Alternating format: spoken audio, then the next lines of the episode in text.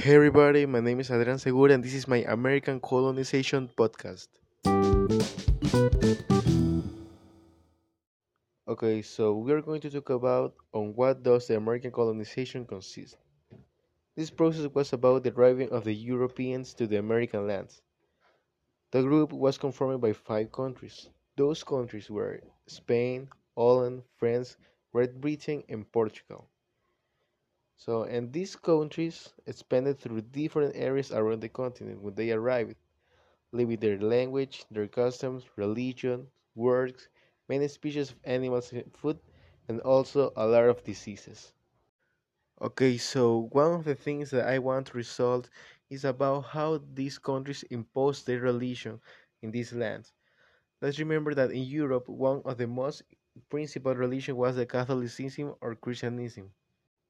And when they arrived to American lands, they didn't like the way he worshiped gods because they also got a lot of different gods, like a lot of animals, plants like the sun, and another mythic animals that were such really strange for them. So, when these countries started the colonization process on their areas, they imposed their religion on different ways because of the language they can express correctly. So they use images and also a lot of drafts. And that's how the europeans gradually managed to impose their religion by images because of the language.